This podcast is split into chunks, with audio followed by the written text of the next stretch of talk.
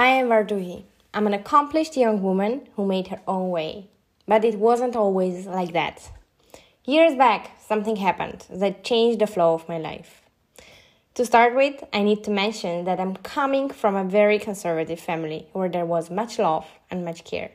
Seems great, right? But that overcare became a big challenge for me later on.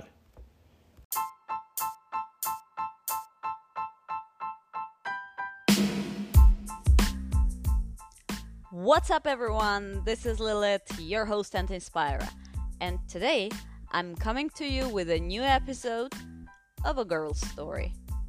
I have a co host today who kindly agreed to share with us a little episode of her turbulent life. Listen carefully to what she has to share with us.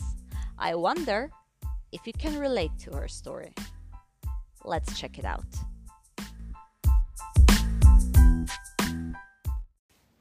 I was a brilliant child, both at school and university. I have always thought I am the decision maker in my life. But it turned out that my family thought otherwise. After graduation, I started looking for my first job. My family thought that I couldn't succeed without their help. Okay, so they thought you needed their help. How did they help you? My uncle had a good position in a governmental institution. My mom thought that it would be prestigious for me to kickstart my career in a governmental office. Was it the only reason why she wanted you to start working there? Or was there some other reason as well?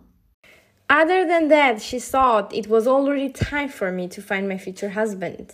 As she believed that being among ambitious men would allow me to find a perfect husband, she asked my uncle for a small favor.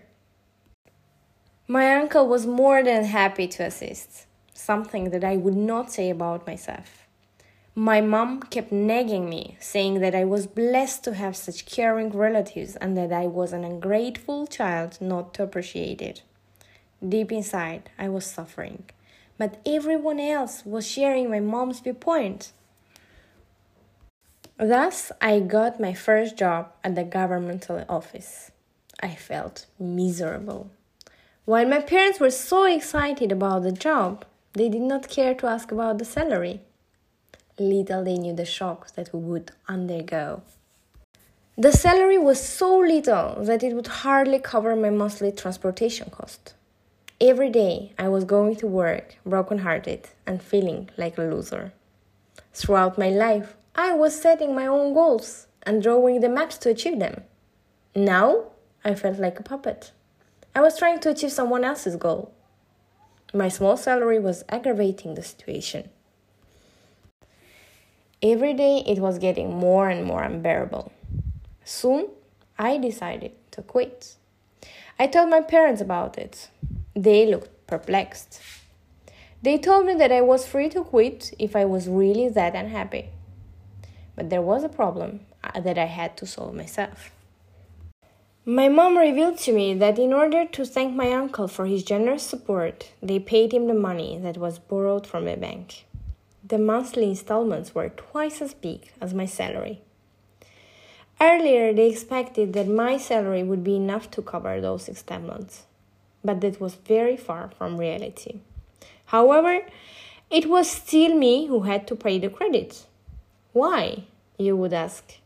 I also asked that question. My mom's reply shocked me. She said, What does it mean? Why? Because you are the one who accepted the job. We were encouraging you to get there, wishing all the best for you. But the final word was always yours. I was stupefied and speechless. So, what did you do in the end? Did you pay the debt yourself? What else could I do in this situation? Well, I just assumed my responsibility. I had to pay the credit myself. I was lucky to quickly find a new job with a salary that was enough to pay those monthly installments. I spent a whole year on that job and resigned right after paying the last installment. That year was the cost of my willingness not to upset my parents.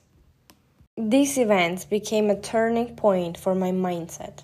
From that moment on, I realized that I should not try to please anyone by sacrificing my dreams. I understood that I could rely only on myself when making decisions, and that I was the sole person responsible for my own happiness.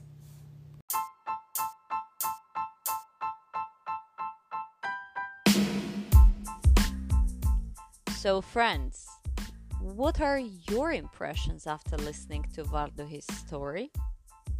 Can you relate to it? Has anything of that kind ever happened in your family? I wonder if you have similar stories to share with me.